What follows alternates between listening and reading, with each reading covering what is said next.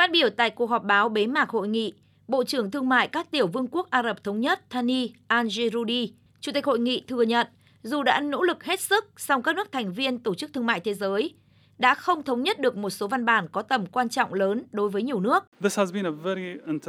Chúng tôi đã có một tuần thảo luận đầy căng thẳng. Kết quả của hội nghị là một lời nhắc nhở rõ ràng rằng việc đạt được thành công chỉ có thể thực hiện được nếu chúng ta sẵn sàng làm việc cùng nhau. Chúng tôi đã cố gắng rất nhiều. Chúng tôi đã đạt được một số kết quả có ý nghĩa. Nhưng bất chấp những nỗ lực tốt nhất, chúng tôi đã không thống nhất được một số văn bản có tầm quan trọng lớn đối với nhiều quốc gia thành viên.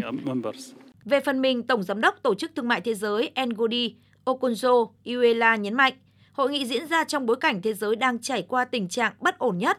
Theo Tổng Giám đốc Tổ chức Thương mại Thế giới, dù hội nghị đã đạt được một số điều quan trọng, song vẫn có nhiều vấn đề bị bỏ lỡ. Trong suốt nhiều giờ đàm phán ở đây, chúng tôi đã chứng kiến những khoảnh khắc hợp tác khó khăn, nhưng cũng rất bổ ích khi các bộ trưởng vượt qua những bất đồng gay gắt, tham gia vào các cuộc thảo luận gay gắt và tìm ra điểm chung. Cái hay của Tổ chức Thương mại Quốc tế đó là mỗi thành viên đều có tiếng nói bình đẳng, nhưng điều đó cũng đi kèm với chi phí không nhỏ.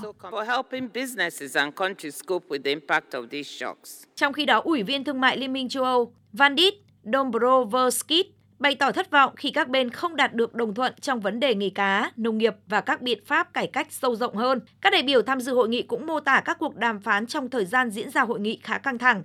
gây tranh cãi.